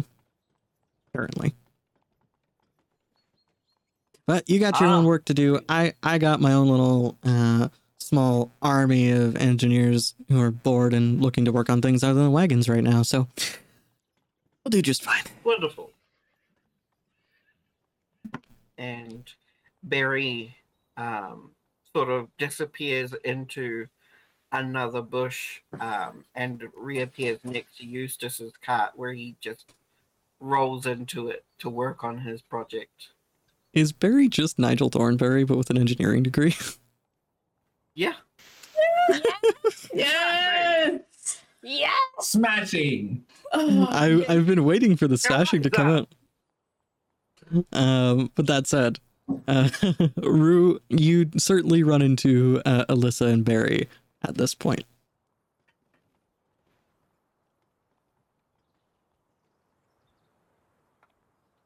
What? You What you doing? At this point, Alyssa's probably just like perched on the edge of a cart, cleaning the rest of the birds she caught. Mm, There are at least two more quail and a rabbit. Yes. Yeah. Hmm. Cleaning the kills? Why? Have you found anything about, you know, the thing you were looking for? Not yet. Arlen and Fane are adults.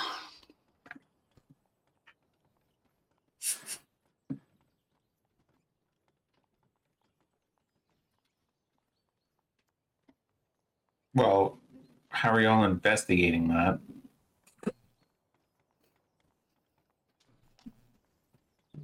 Alyssa just not- like gives a flat look as if she could give a flat look from the entire mask her entire masked like Like, if you had animated eyebrows, they would just be like this. yeah and just a slight little. Uh, They slight don't little really- incline. slight little incline yes they don't really uh nobody really talks to me which is fine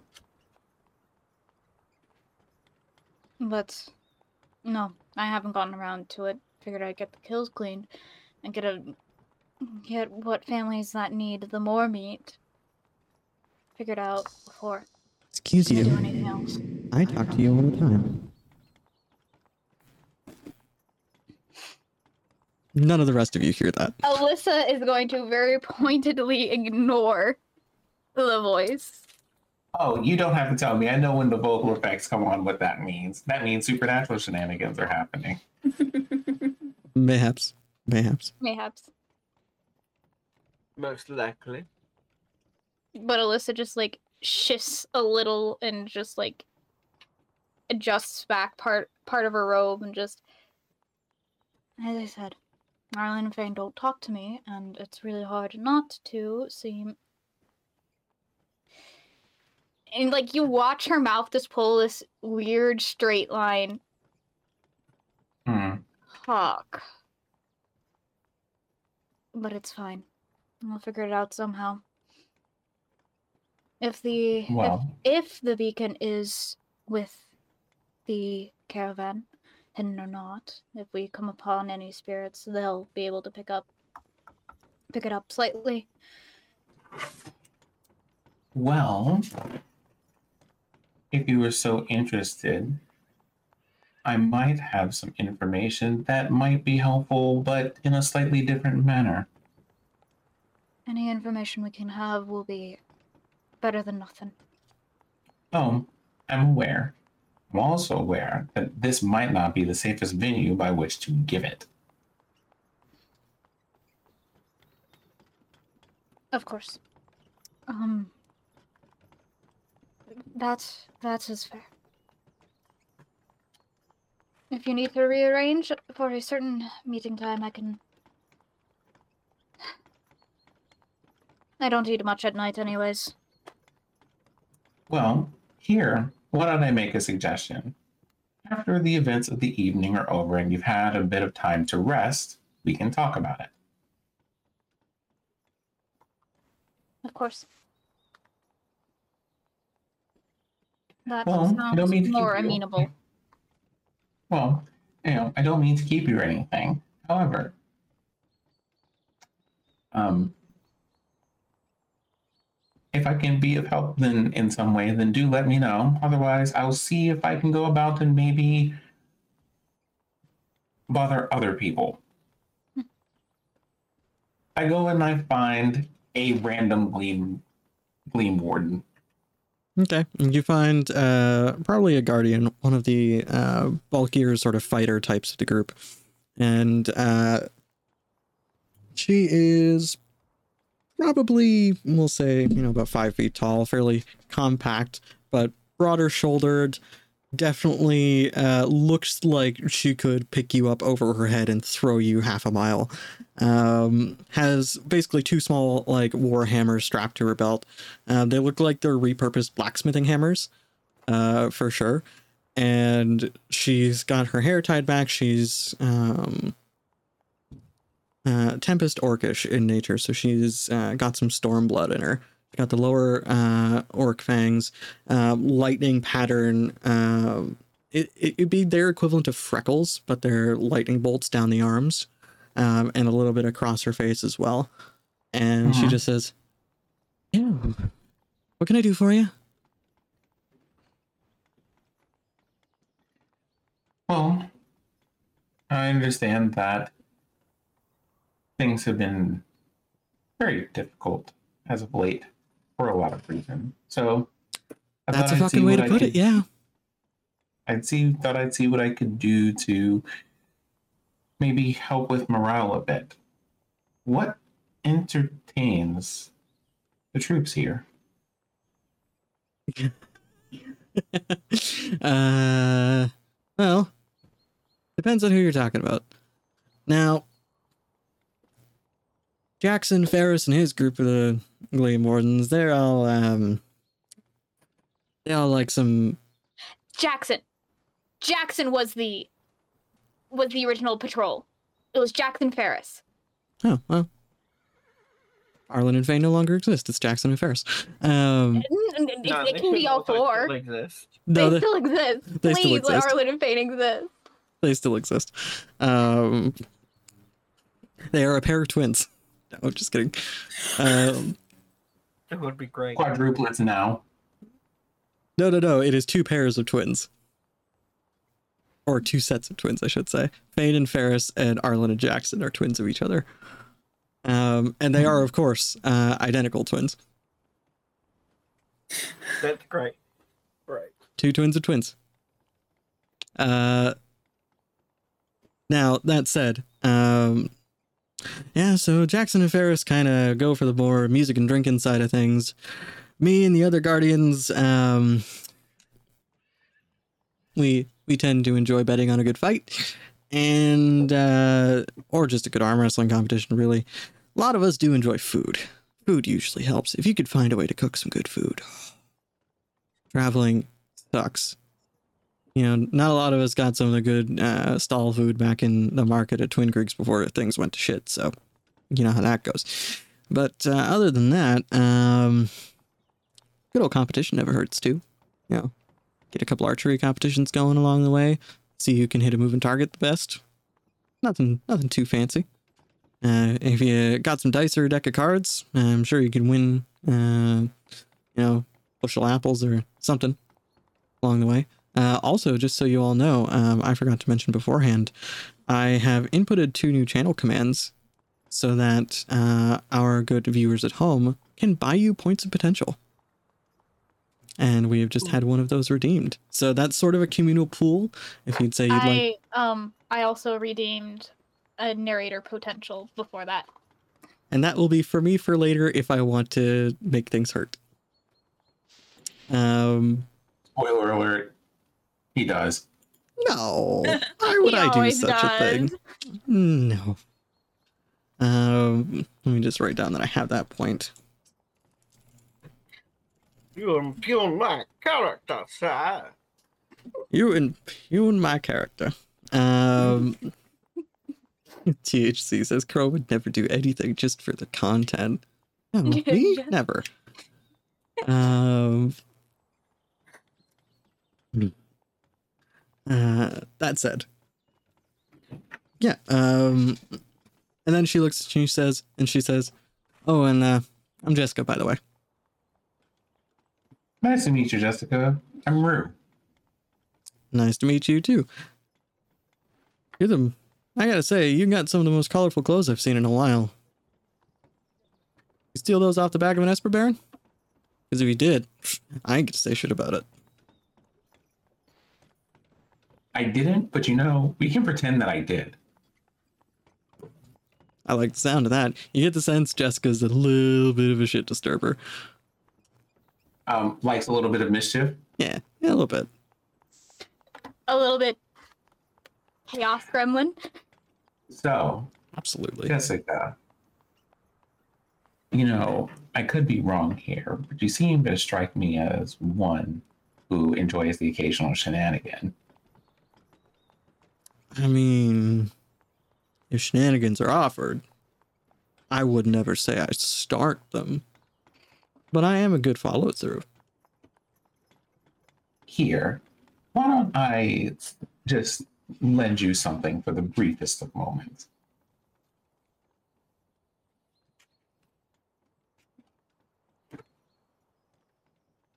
Oh no. For those watching at home, um, Rue has been crafted in such a way that their aeromancy skill comes from their fan that they carry. So, Do it. Do it. Rue, Do it. you, you hand Jessica your fan. And she kind of looks over and she says, And what exactly am I supposed to do with this other than seem like an Esper Baron's wife that's clutching her pearls? Well, um, well, Jessica, I did not know that you were into um, the performing arts. But if you happen not to be, um, it is also useful in causing some shenanigans. Well, at least, you know, for those who happen to know how to use it. And she just kind of like gives you a curious look and like opens it up tentatively and gets a little like gust of the wind magic off it. And she's like, Oh. I see. And then she immediately starts scoping a target. like you could just, her So- head doesn't turn, but you can see her eyes start scanning the crowd. I feel like Alyssa So would be a very I would. good target. So and this is one of those. feathers in her lap. This is one of those moments where I'm going to say that this whole thing matters. So I'm going to give this to her, knowing that she does not know the name of this fan, which means she only gets half of the power that it normally gets. Mm-hmm. But it's still enough to be a troublemaker if she really wants to. Oh, for You know, sure. for the briefest of moments. And as was put forth, um, Alyssa is off on a wagon cleaning the last of the quail and uh, has many of the feathers, which Alyssa was planning to save for fletching for feathers in sort of a small, um, almost like a bowl uh, in her lap. And, you know, Jessica does that thing where like her back's a little straight, and without turning her head, she looks over and just goes, and flicks her wrist with the fan. And Alyssa, all of a sudden, there's this gust of wind, and the feathers go into your face. There are a few that get spat out your mouth, but for anyone watching, the feathers hook into the mask around its edges, and it looks very much like you are a half Oh plucked God. masked chicken for a quick second. With just like random feathers poking out every which way from around the edge of the mask and the veil that you wear. Yeah, and they're also caught in the rest of the veil too, so it's just like Yeah, you look like a half plucked masked chicken. And Jessica very quickly closes the fan and hands it back to you, Rue, and just like turns her back and starts covering a chuckle to sort of try and not give away that her shoulders are shaking from laughing too hard. I put the fan away and say, Oh, I see. Well, you know, if you ever do get bored, feel free to find me again at some point.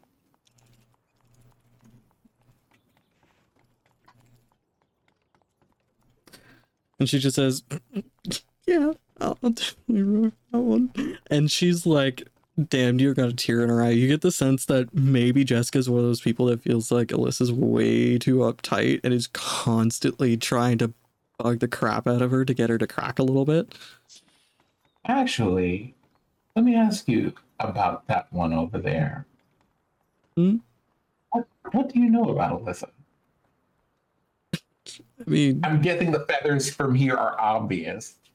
oh yeah, from there. And like there's some raucous laughter going on, so nobody's gonna overhear this conversation at this point. Um Alyssa, remind me, how long have you been with the Wardens? I mean, how long back has been the attack on our hometown? Do we want to make this a matter of months or a matter of years? Uh, at this point, probably we're getting close to the one year anniversary of the attack. Okay. Uh, so Jessica would look at you and say, uh, we don't really know all that much about her. She joined up just after the people from uh, Blackwater came through.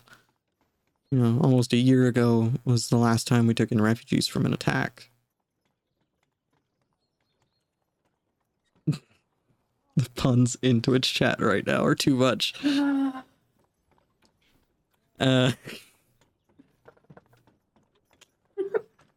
so, um, Jessica just says, "Yeah, she she joined up shortly after that. Um, a lot of us figured she might have come in with them, but you know, other than her name, we don't really have much to go on.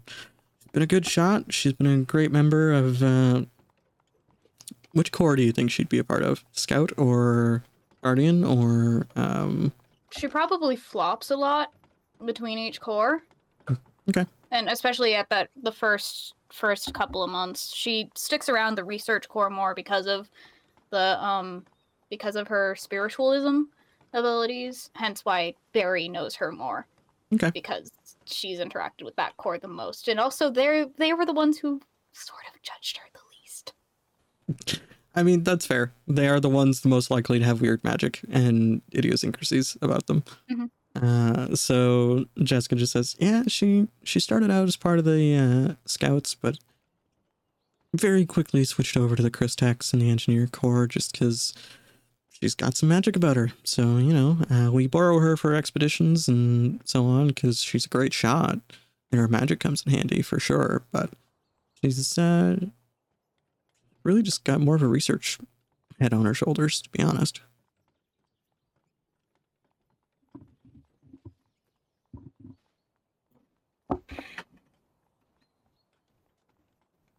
I suppose that's fair. She seems like she could use um, maybe a vacation or two or 10. Oh boy, don't you know it? Uh, yeah. Yeah. I mean, I know you're on I know you're on duty and all, but don't you have any I don't know, more festive beverages or things like that around here? How festive are we talking? We talking get a little shit faced at the bar, or we talking you're not gonna remember when you wake up?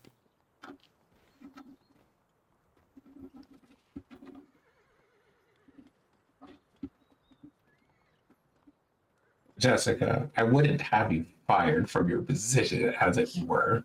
We need you to be here the next day and not on the cliffside or lost in the middle of the woods. Oh, I am I am definitely more the type for waking up in trees than you, I feel. debatable. We we might have to do a count to see. Um, but no, I mean I haven't been fired yet. I doubt they're gonna fire me now. I'll have to talk to you a little bit later about a nightcap. How about that? You got it. Well, I think the sounds of laughter from around us might have helped a little bit this evening. So, Everybody's uh, there's a bit of a tension break, we'll say. Um, at this point in time, we'll say it broaches into the evening. So, is there anything anyone would like to do before sleep happens? Yes.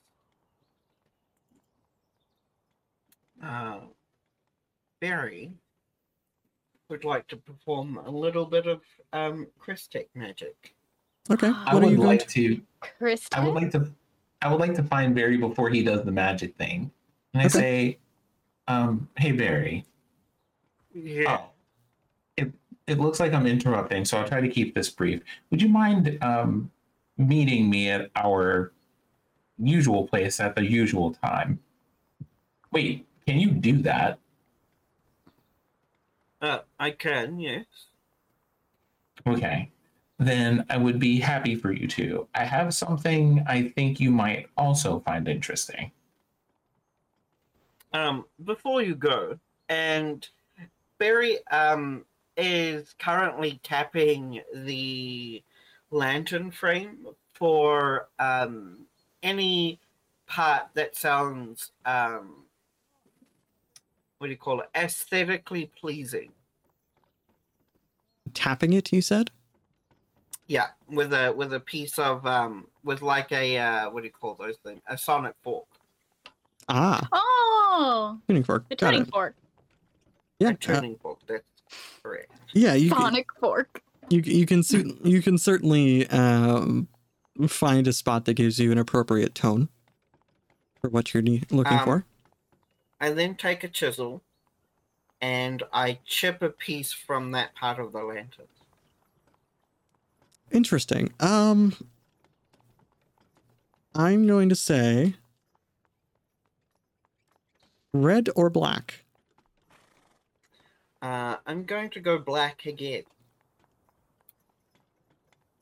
Getting good on those guesses tonight.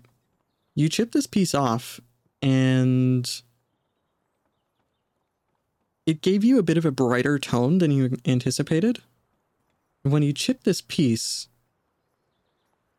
you realize it's not copper like it should be. It is effectively a piece of weathered brass made to look copper. And you kind of hold it and you're like, okay, but brass doesn't work. It doesn't it doesn't hold a magical charge. It won't take a rune.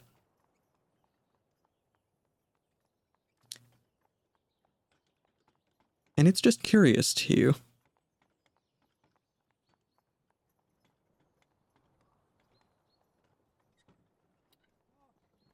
I think I've stumbled onto something by accident.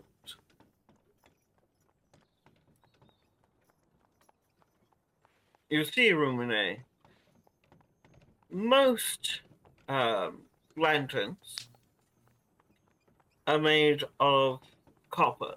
It's fairly in tune with Aether which means that it conducts that energy very well. This lantern is made of brass. It does not conduct aether at all. Now, if I remember correctly, brass is copper and zinc, so it's something about the alloy of zinc that um, Yeah, that's the connection. yeah, that is brass. Yeah. World building. Um, but yes, moving on. Which means this isn't the lantern.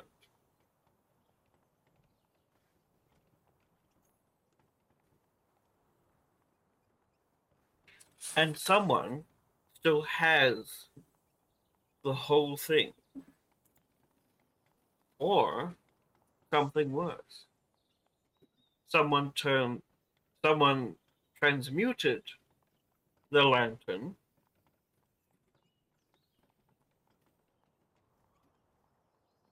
and ruined its etheric properties. Still, though, it is rather harmonic, so. Um, and he hands the sliver of brass to Rumine. Would you mind striking that with a bit of lightning? Hmm. Okay. Um, well, where do we want to put it? Because I would hate to hit anyone else with that. Um, he points to like a, a flat, a, a, a large flat stone. There should be good. Okay. I put the piece of brass on top of the stone. Open the fan. And um, this is going to be uh, one of a few moments that we get to find that, that we get to learn things about this fan. All right, Denfu, time to do your thing. Okay. And we and we call for lightning. It's a small bolt. You know, uh, I'm not going to make you make a check for this because it, it's it is what it is. You you strike a small shard of brass with lightning.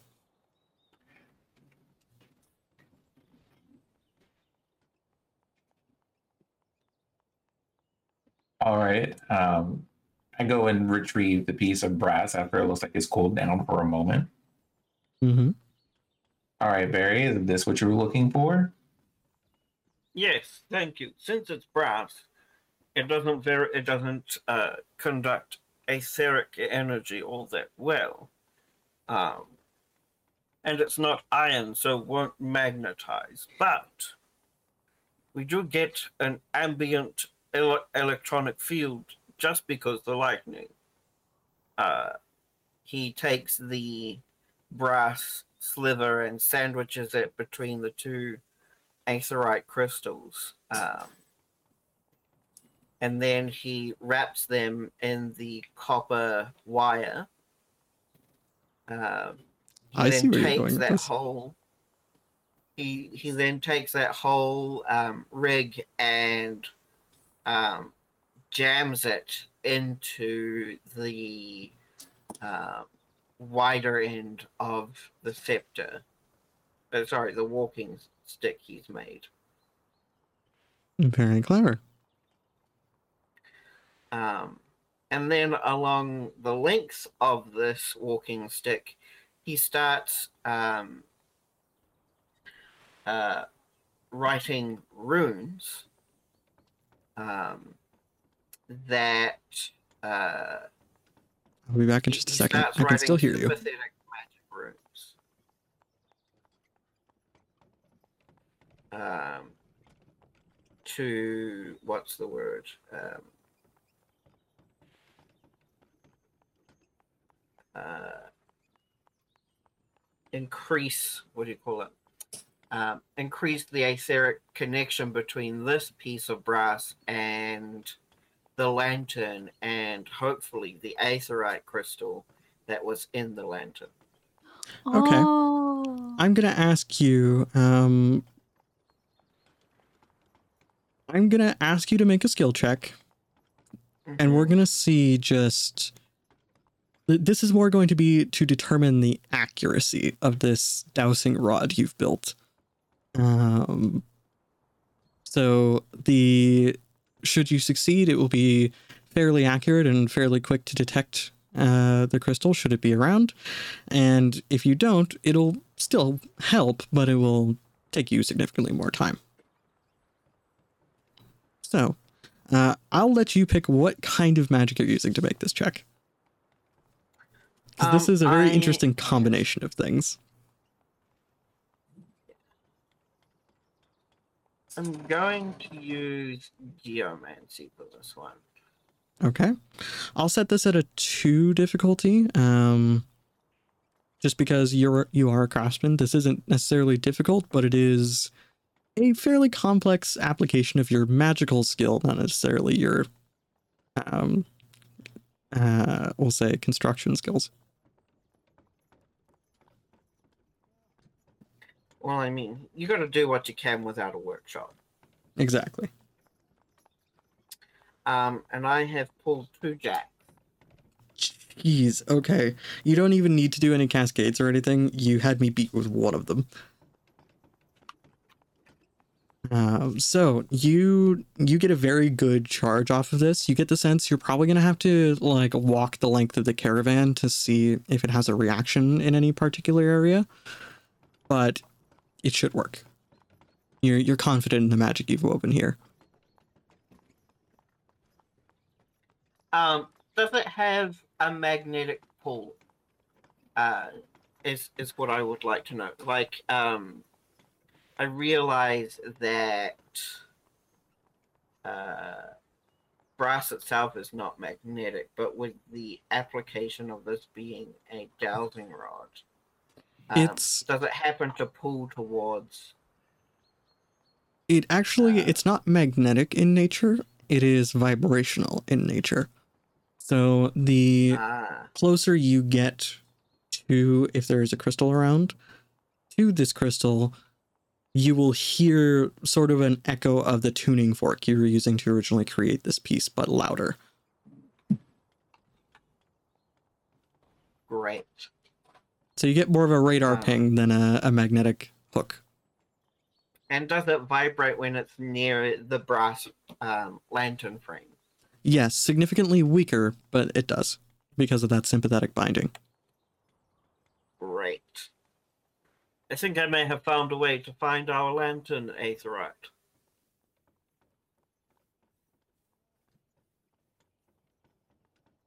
you are muted Sin. And with your help. Well, thank you for for that. Although I feel that our dilemma might have a bit more to it than that. Oh, oh. Well, at least for now. Um, But at the very uh, least, a if way- the person if the person who has stolen things is among us in this caravan, then they're a bold individual for one. But for two, at least you'll be able to find them.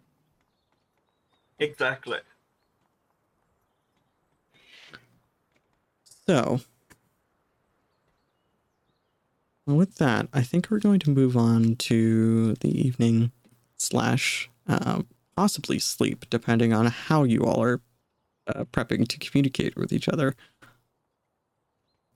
Oh, I'm going to bed. uh, getting the entire conversational track that uh, Rue and Alyssa had, yeah, she's also going to bed. Nobody spots where she goes to sleep. It's it's always different, and it's always like really far off. What they couldn't find the trail of feathers. Probably at this point. But most of the feathers have just been left in the cart where she was cleaning the cleaning earlier.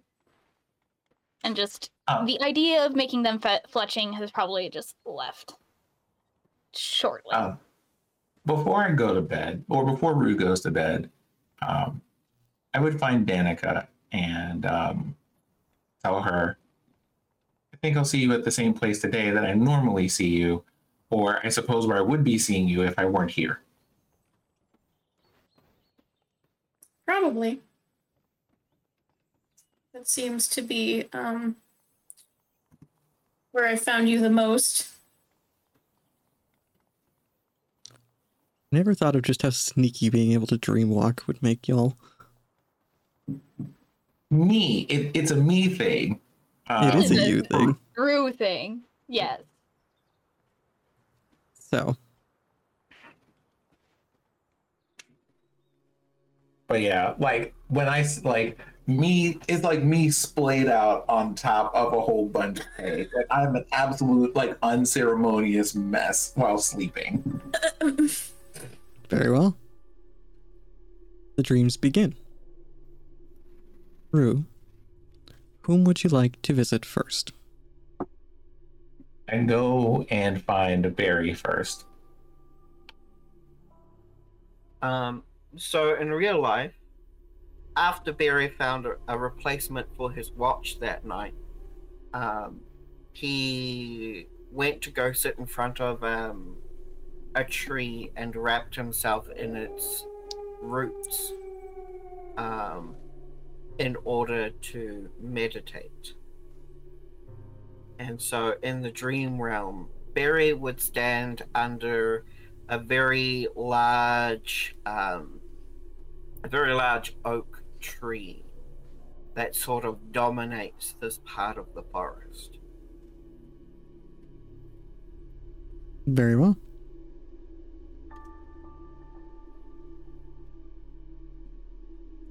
When I go to retrieve Alyssa for the first time, instead of going into, I like walk into her dream space, and then I ask her to take a walk with me, and I try to walk her out of the dream space that she has. Um, my reason being that is a special spot for her. I don't think it's a place that she would want unwelcome visitors. That's fair. And it's a bit of an odd experience for you, um, Danica, because it's a bit like, oh, you're in your workshop, you're comfortable, and then Rue opens the Mhm. door, and what should be outside your workshop door isn't there. Instead, you just see the infinite forest, the realm of dreams. And it's just a bit odd, and you know, like, you've dreamt of opening that door before, and every time you've opened it, it has just been an extension of whatever you were dreaming of. But this time, you just see the forest for what It's it is. just, it's, we're going to take a hike, if you don't mind. I mean, honestly, at this point, weirder things have happened. That's fine. And she kind of, I'll hold my arm out to you, like, Welcome to the woods. With the music I have playing right now, it's like a much darker introduction of Dorothy to Wizard of Oz. There's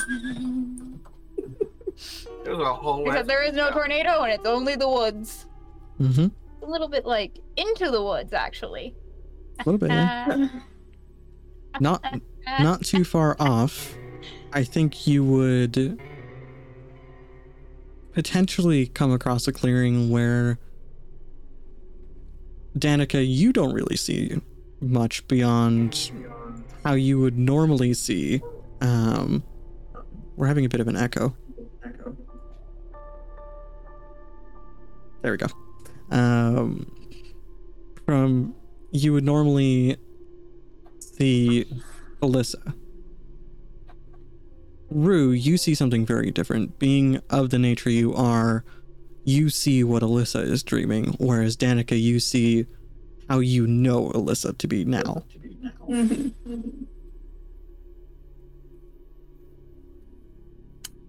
Am I aware that this difference exists? Yes. Yes. That basically Danica can see, like, sees Alyssa differently than I do? Mhm. Okay. Important to know. I just kind of look at Alyssa um, to say, you know, kind of give a knowing, a knowing nod, but I don't say anything.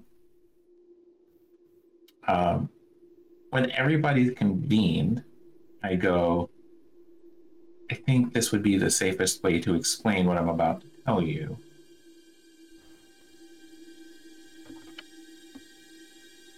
And I I figure this is like the dream room, so you can just do whatever you like. I can do whatever I want, technically speaking. Um, I manifest a slight, uh, like a snow globe that's a little bit larger than I, than hand sized. Okay. Okay. I'm still getting And that echo. snow- Mm.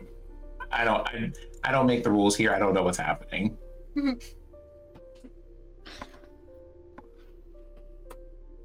um. So in the in the snow globe, I materialize a picture of the town of um, Twin Creeks and then I just kind of look around to see if like recognition is happening. Mhm. Um, originally, I went looking for this tower to find out what happened here, but I learned something else.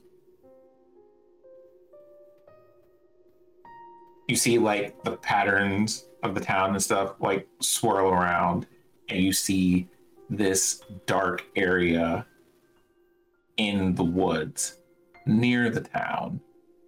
You see a pair of statues. You see like a number of creatures. You see people putting stones into uh, like putting these uh, dark looking crystals into statues. Mm-hmm. Um, and then you see kind of like, a, kind of a vortex of some kind appear, and all of the creatures disappear except for a single figure. And there is a brief zoom in on this figure wearing um, really particular clothing. But you can't like see what their facial features are or anything like recognizable like that. But um, after looking at that for a moment, there's more swirling shapes, and you're back at town in a particular farmhouse where a flame giant is with a crystal. That crystal turns really dark, and then the darkness starts spreading into the arm of this creature, turning it crystal just like it is and manifesting a sword.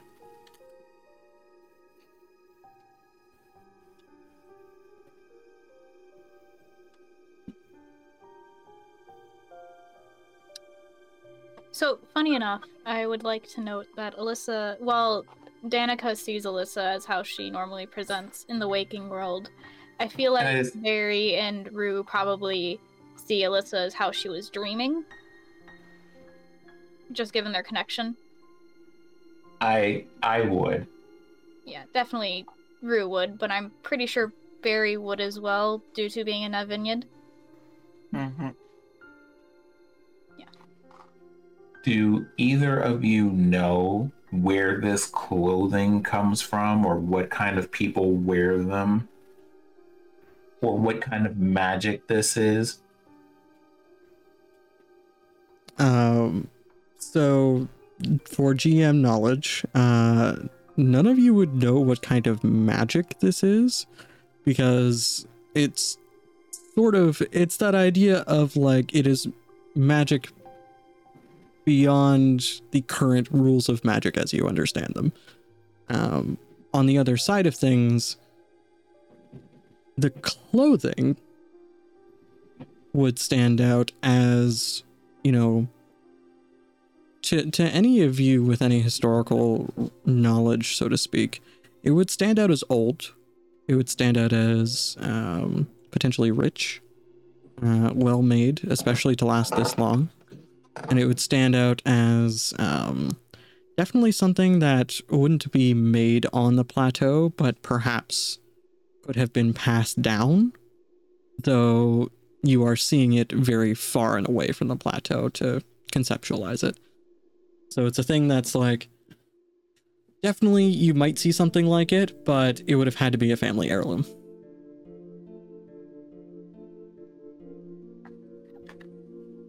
No, that clothing is old, outdated, the way it's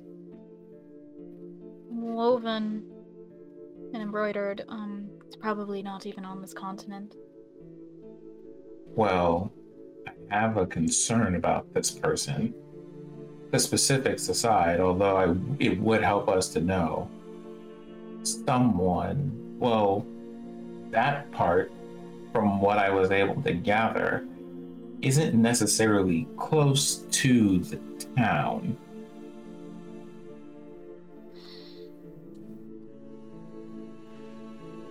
In other words, the Bane horde that we saw aren't necessarily didn't necessarily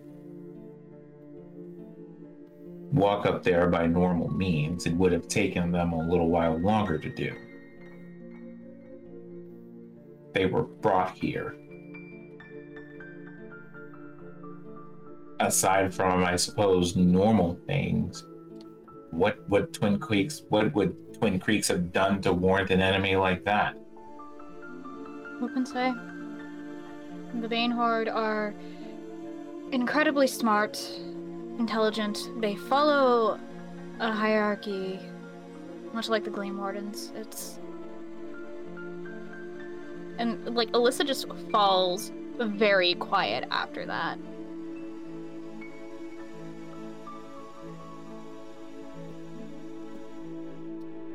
The magic they are using is beyond our kiss and kiss.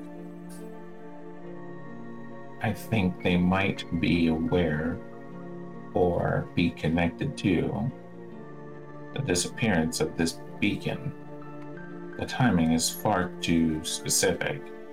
Those moments you saw, the moments that we walked into, with the giant that you buried, and only a brief, precious few moments before you noticed that, you know, a few moments after, you noticed that the energy of the beacon itself was missing.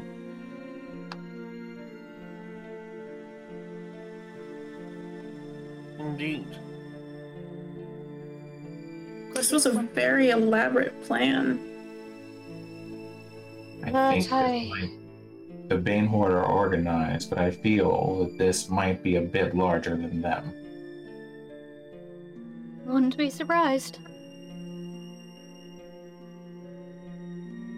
Wouldn't be surprised. Their generals are smart enough and human enough.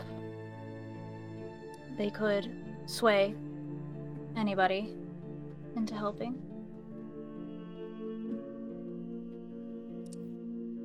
It is at this point in this evening when you all are startled by a new voice. Well, hello there, little dreamers. And you turn. You turn, pardon me, uh, to see a figure step from under the shadowy boughs of this forest. A figure who, Danica, you don't recognize, but you you see a similarity to. I'll say, but it is exceedingly, exceedingly different. Where the figure you would have expected to meet from one of the dreaming courts wore a cloak patterned in starlight and wore sort of bright gold uh, eyeshadow with auburn hair. This figure does not wear a cloak patterned in starlight, they wear starlight. This figure's skin melds into their clothing, and you see nebulas and stars and galaxies swirl from one portion to the next. Their eyes are simply color. They are formless, and yet they are bright and curious. Their face is somewhat thin, you know, high cheekbones, fairly, um, fairly fey in appearance, and their hair looks as though it were spider silk reflecting in an early morning sun. and they say, It is a curious crowd who walks my wood this night, and curious things you speak of. Though I recommend you would all get your true rest, for darker things walk these woods now, and stranger times are yet ahead.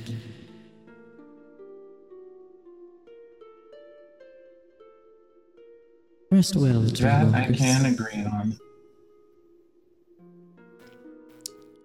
And this figure walks past you all as though they just stopped for a chat on the side of the road. And they walk past you into the woods.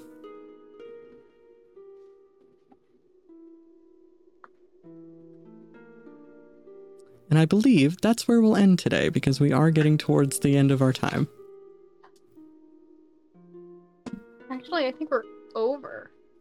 Well, we started a bit late. Listen, we had to give the people the content that they came for. Okay. Mm-hmm. So, how y'all feel? What are you thinking? A nice little mellow session? I was, this was nice and mellow, and then it's kind of like, "Eh, I I wasn't gonna give you encounters or drama, but I wasn't just gonna let it all be nice and calm.